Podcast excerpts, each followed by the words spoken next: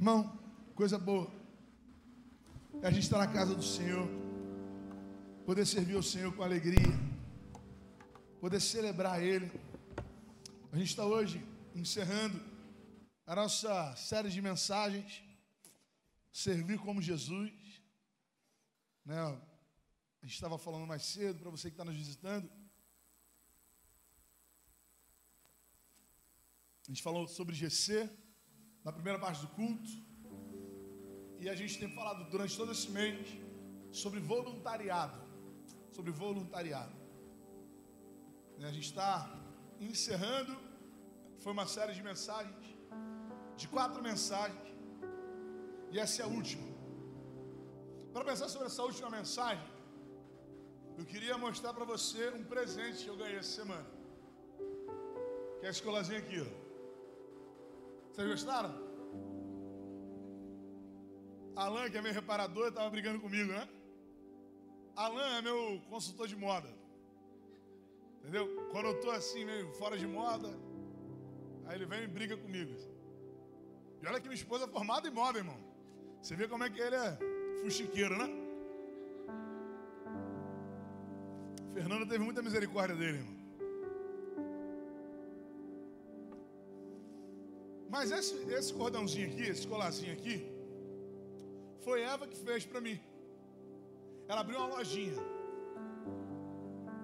E aí na lojinha dela era o seguinte: o colar é três reais, o, a pulseira é dois reais. Muito obrigado, seu amorzinho. Pode deixar, deixa eu boto. Obrigado, tá? Você tá bonito, hein? Você tá sem graça aí?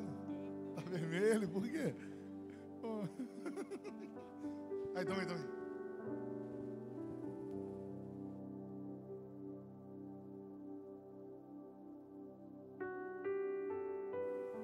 Som. O colar três reais, a pulseira dois reais e o anel é um real. Ela fez isso aqui, não me cobrou. Ela fez e me deu. E isso foi no início da semana, irmão. Eu coloquei e fiquei usando. E ela brigava comigo quando eu botava ele por baixo da blusa, tá? Que às vezes eu colocava ele assim embaixo da blusa, ela, pai, cadê seu colar? Eu tinha que tirar e deixar do lado de fora, para todo mundo ver. Mas eu fiquei muito feliz, irmão. Eu adorei esse colarzinho. Se você for olhar assim, para a maioria das pessoas, esse colar não vai ter valor nenhum. Mas para mim tem. Por quê? Porque foi a minha filha que fez para mim. Provavelmente com as miçangas que ela comprou com o meu próprio dinheiro. Né? Provavelmente ela pegou o dinheiro, né? ou melhor, eu comprei com as miçangas, ela preparou com as miçangas que eu comprei para ela e me deu de volta. E eu fiquei todo bobo. Eu fiquei todo feliz. Não porque ela me deu um presente que valia muito, mas ela me deu um presente que ela usou o talento dela para fazer e para buscar só me agradar. Existem coisas que não são questões financeiras, que não são um valor monetário que está nelas, mas é o significado, é, é o amor, é, é o tanto que aquilo faz parte da nossa vida, do nosso coração, sabe? Não é sobre aquilo que a gente tem buscado receber do Senhor, mas sobre aquilo que a gente está entregando a Ele todos os dias, sabe? Quando eu estava com esse colar durante durante essa semana, eu fiquei pensando no nosso voluntariado. E assim, Deus falou no meu coração, é exatamente isso que é ser um voluntário, irmão. É pegar que o próprio Deus te deu, para você usar o seu talento para devolver para Ele. E ele vai falar assim: olha que bonitinho. Está servindo lá na igreja, olha que bonitinho, né, rapaz? Está lá trabalhando, olha que bênção. No final das contas, irmão, é um colazinho que ninguém dá nada por ele. Mas para Deus tem valor. Porque você está fazendo com o seu empenho. Você está fazendo com o seu talento. Não dá para a gente terceirizar. Porque se fosse qualquer outra pessoa que tivesse feito, que tivesse feito isso, para mim não teria valor nenhum. Então não dá para você terceirizar o seu ministério. Não dá para você pagar o seu dízimo e achar que o seu ministério está sendo executado. Tem, tem um irmão, novo convertido, que uma vez me perguntou, eu achei muito interessante a visão que ele teve. Ele trabalha por escala. E ele falou comigo assim um dia, pastor, é o seguinte, eu não estou com condições de trabalhar na igreja. Então vou fazer o seguinte, eu vou pagar uma pessoa para cobrir a minha escala. Eu falei assim, não, não é assim. Ministério não dá para a gente terceirizar. A igreja não é sobre o que a gente recebe, é sobre o que a gente entrega, sobre o que a gente deixa. E se a gente tem Jesus como nossa referência, quantos são discípulos de Jesus? Dá um amém para saber. Mais gente que vai no retiro, hein? Se a gente é discípulo de Jesus, se a gente tem Ele realmente como mestre, a gente tem que avaliar o que que Jesus recebeu quando esvaziou-se de si mesmo, tomou a forma humana, se humilhou e deu a sua vida por nós. O que que Jesus recebeu em troca disso, irmão? Qual foi o benefício que Jesus encontrou ao fazer isso? O Evangelho não é sobre receber, o Evangelho é sobre entregar. O Evangelho é sobre aquilo que a gente é capaz de dar. O apóstolo Paulo entendeu isso. Lá no capítulo 20 do livro dos Atos dos Apóstolos, no finalzinho do capítulo, ele começa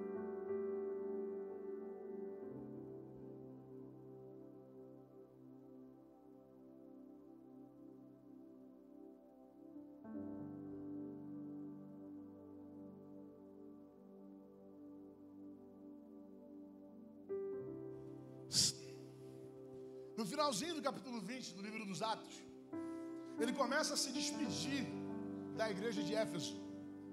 E aí, inclusive, tem um versículo muito conhecido, que é o versículo 24, que ele fala assim: é, Não considero a minha vida, não considero nada em minha vida de valor algum, contanto que se cumpra o ministério. Ministério significa serviço, e serviço para a gente aqui da IBM, significa voluntariado. Então, irmão, o que eu estou falando para você é o seguinte: se existe algo de valor na nossa vida, é o serviço que o Senhor confiou a cada um de nós. Se existe algo que vai ecoar na eternidade, é o serviço que o Senhor confiou a cada um dos seus servos. No decorrer desse discurso, o apóstolo Paulo cita uma frase de Jesus que eu queria ler com você. Lá no versículo 35 do livro dos Atos, capítulo 20. Atos dos Apóstolos, capítulo 20, versículo 35.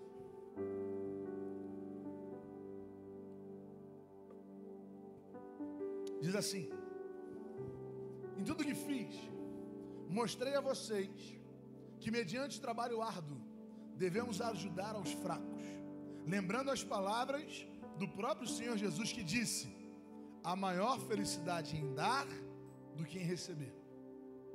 Você pode ler essa frase junto comigo? A maior.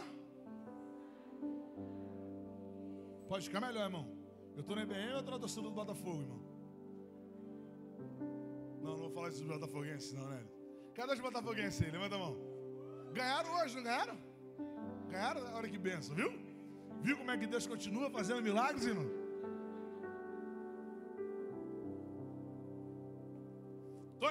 Na IBM ou não estou, irmão?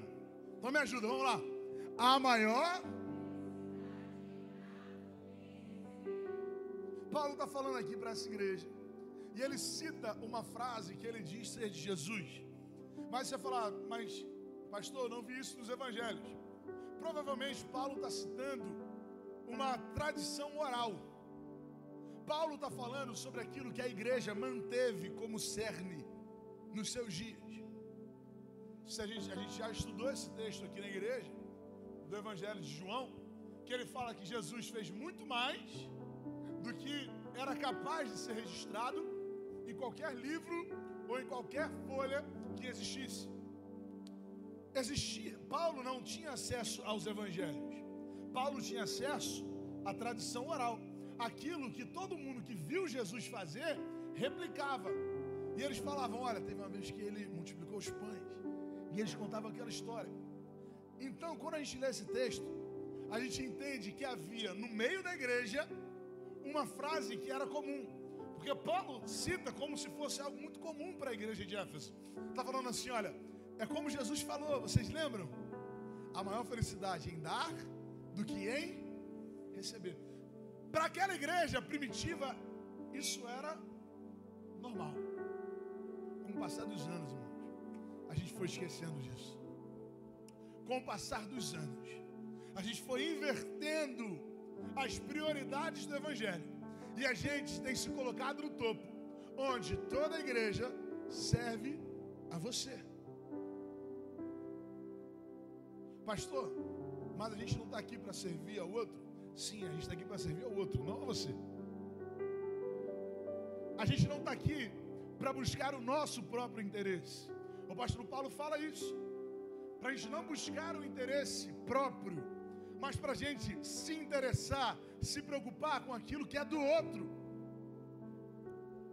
Há maior felicidade em dar do que em receber. Você veio aqui hoje, irmão, para entregar algo. Você veio aqui hoje para dar algo. E eu não estou falando nem de oferta, que o ofertório já passou, amém? Então não é disso que eu estou falando. Estou falando sobre dar o nosso tempo, por exemplo. Isso tem, uma, isso tem um troço que a gente está ficando sem, é ficar sem tempo, né? Parece que os dias estão ficando cada vez mais curtos, né? Você, tá, você também está tendo essa impressão? Sim ou não? Os dias sim, parece que está encurtando, irmão. Não sei se é a tecnologia que está fazendo isso com a gente. Não sei se é realmente algum fator natural, sobrenatural, psicológico. Eu não sei. Mas cada vez que eu pergunto para uma pessoa como que ela está, ela fala assim, estou na correria. Quem já falou isso aí? Fala assim, como é que você está, irmão? Pô, estou na correria, cara. Correria total. Eu não vejo ninguém que não está na correria, irmão.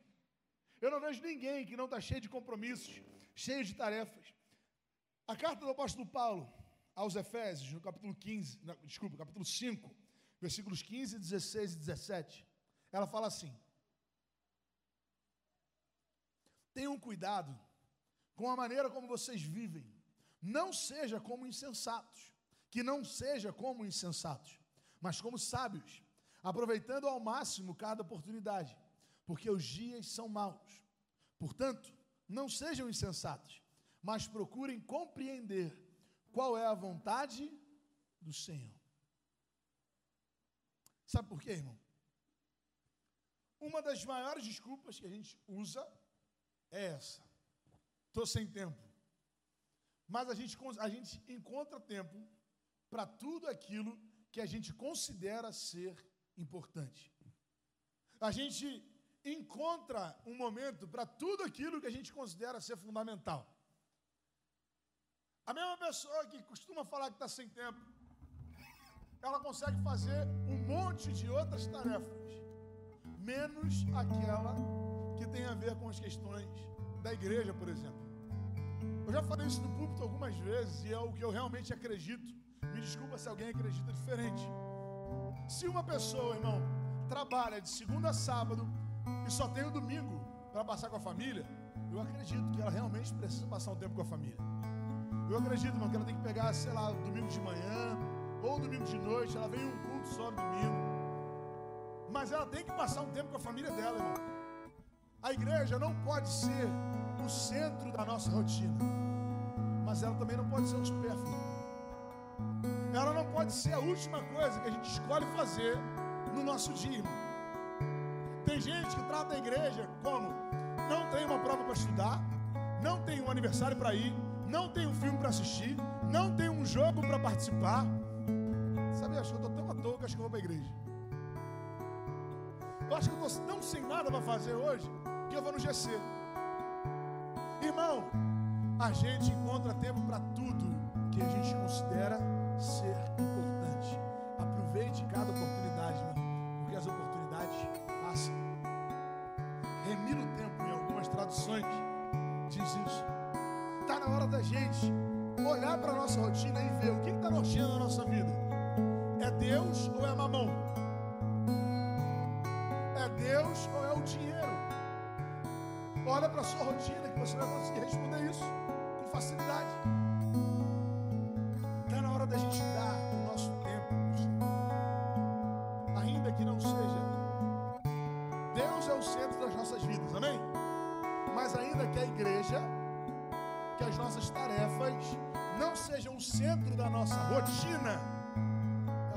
Pode ser uma coisa que a gente trata de qualquer jeito. Aqui é o lugar onde a gente é edificado. Aqui é o lugar onde a gente edifica alguém. Aqui é o lugar onde a gente aprende. Porque esse é o segundo ponto. A igreja é um celeiro de talentos. Na igreja você consegue aprender tudo. Tudo. Na igreja você aprende a cozinhar. Quem quiser cozinhar, aprende a cozinhar. Você aprende a falar em público. Você aprende a tocar um instrumento. Você aprende a cuidar de criança. Você aprende a fazer obra. Você aprende a mexer em parte elétrica. Você aprende a operar som.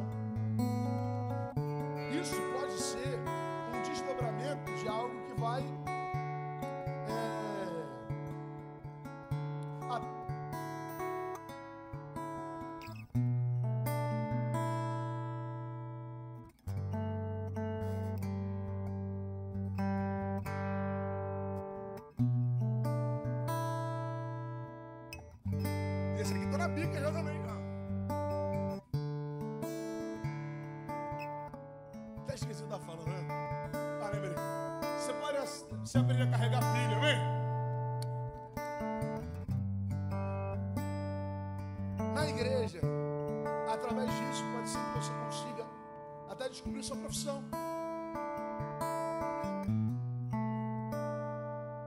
A igreja faz muito pela cultura. Já falei isso aqui algumas vezes também. Que se você for, irmão, em qualquer show aí de música que você quiser ir, 80% é desviado. Cantava no coral da Assembleia, tocava na orquestra de não sei qual igreja.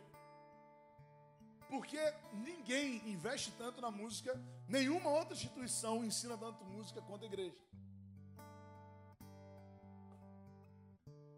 A igreja é um lugar onde a gente vive e exerce o nosso talento. E o que eu quero te dizer é que você tem um talento. Mas o que eu quero te perguntar é onde você está aplicando esse talento. Porque a Bíblia fala, é um texto um pouco longo que eu queria ler com você agora. Lá de Mateus, capítulo 25, do versículo 14 ao 30. Mateus 25, do versículo 14 ao 30. Como é um texto longo, a gente vai fazer uma leitura alternada. Eu vou ler os pares, vocês os ímpares, combinado? Diz assim: E também será como um homem que ao sair de viagem, aqui Jesus está falando sobre o reino de Deus, né? Será como um homem que ao sair de viagem chamou seus servos e confiou-lhes os seus bens. Não, vamos, vamos ler, vamos, meu irmão. Vamos ler com vontade, amém? Vamos lá, vamos junto, vai. A um.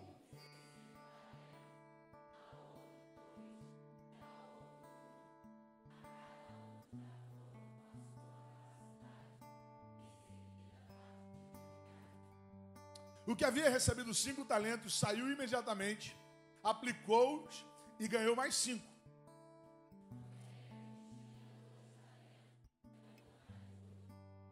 Mas o que tinha recebido um talento saiu, cavou um buraco no chão e escondeu o dinheiro do seu senhor.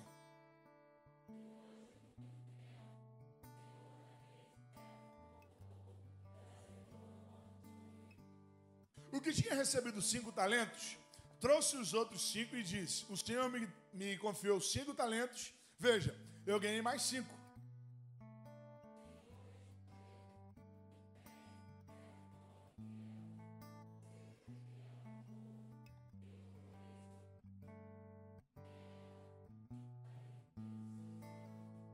Veio também o que tinha recebido dois talentos e disse: O Senhor me confiou dois talentos.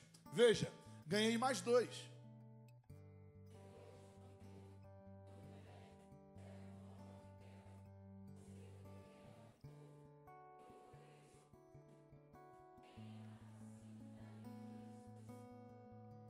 Por fim, veio que tinha recebido um talento e disse: Eu sabia que o Senhor é um homem severo, que colhe onde não plantou e junta onde não semeou.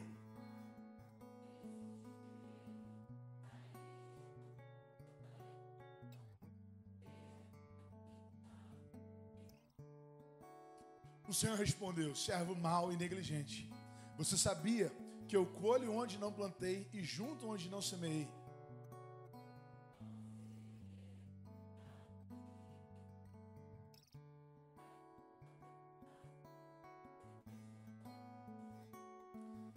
Tirem o talento dele e entreguem, entreguem-no ao que tem dez.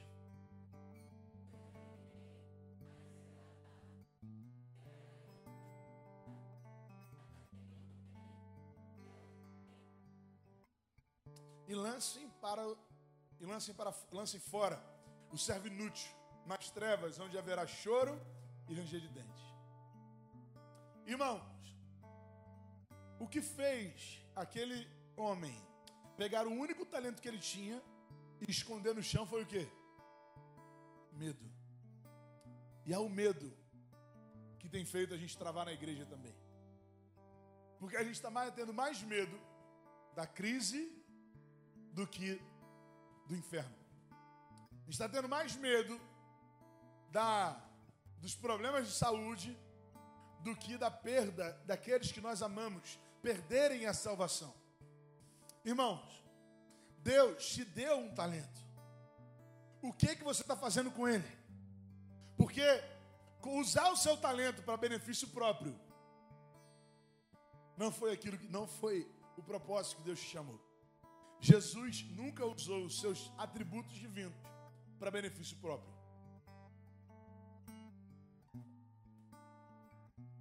A igreja é um lugar onde é através do talento de cada um. E às vezes, seu talento não é falar em público, irmão, não tem problema.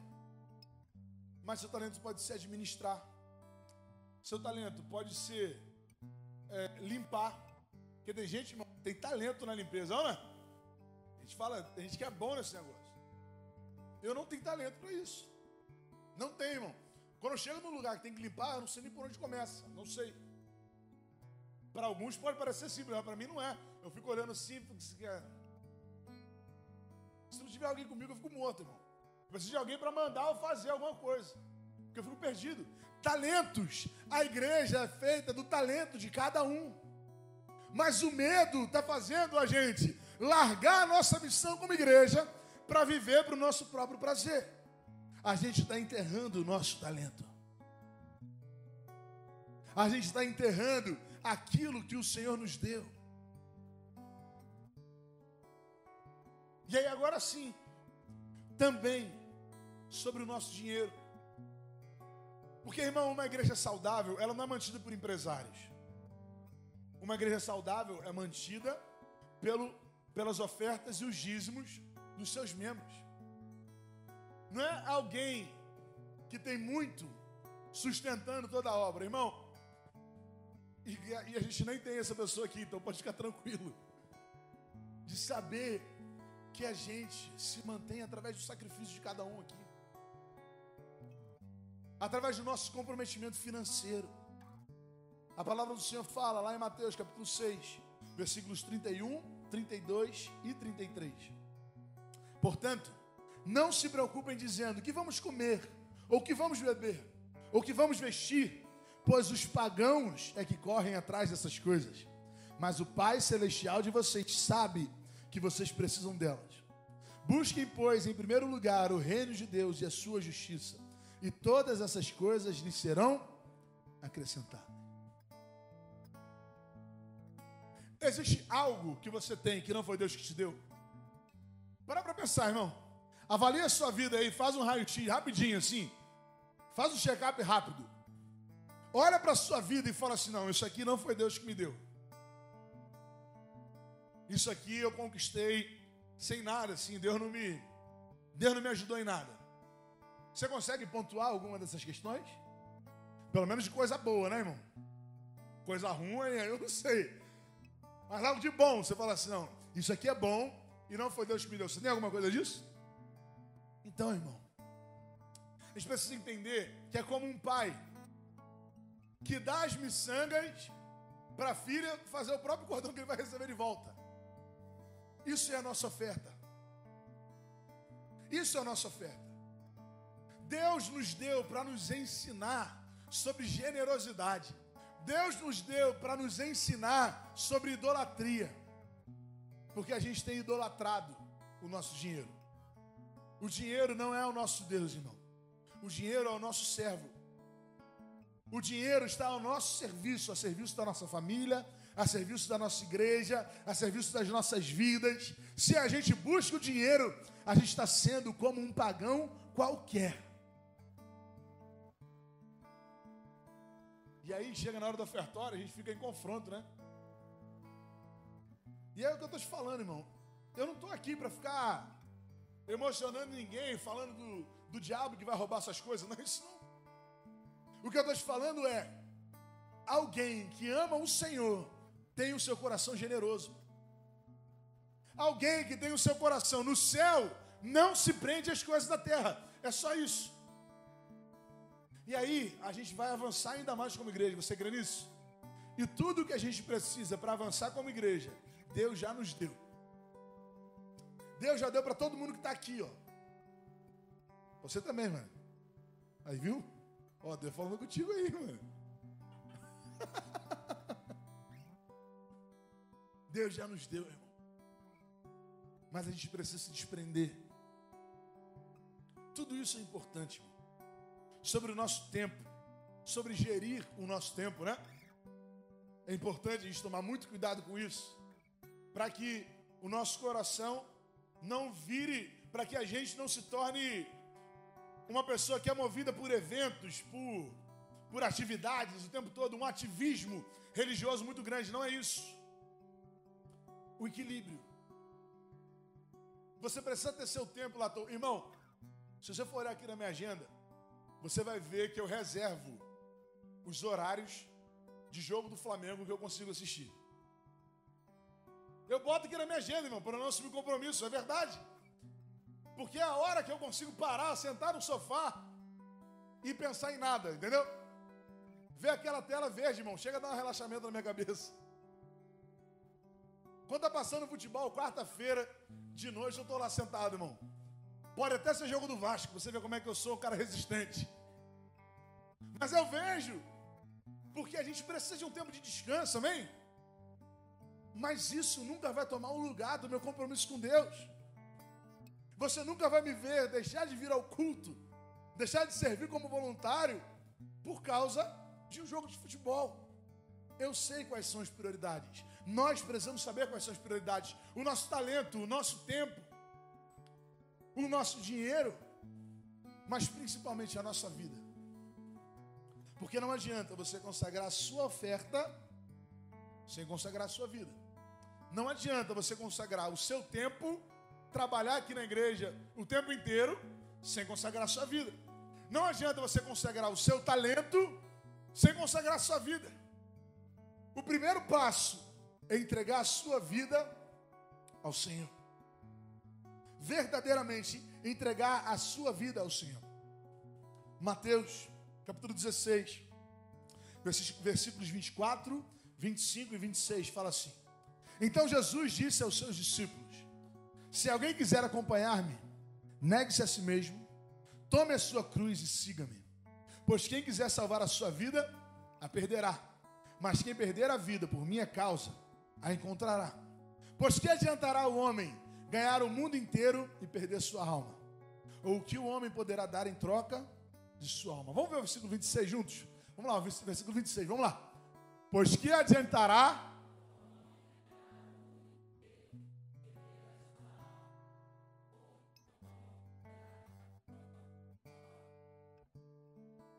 É incrível, irmão.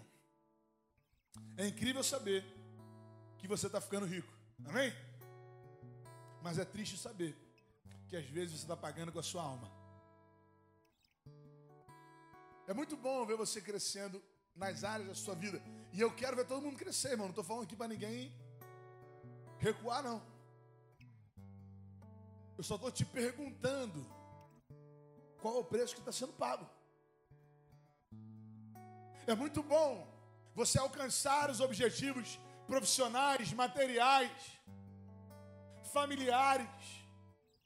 Mas a minha pergunta é: qual é o preço?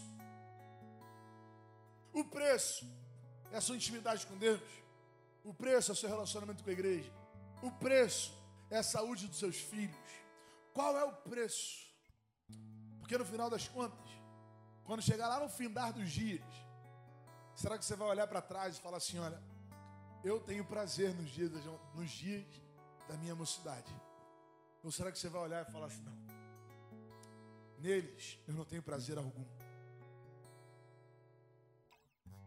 É incrível saber que a gente está crescendo, mas é triste pensar qual é o preço que está sendo pago por isso. Se a gente quer servir como Jesus, a gente precisa colocar o nosso coração no lugar certo e falar aquilo que o Mestre falava. A maior felicidade em dar do que em receber. Um coração de um cordão de miçanga que para ninguém tem valor, para o pai tem. Porque o pai sabe quem fez.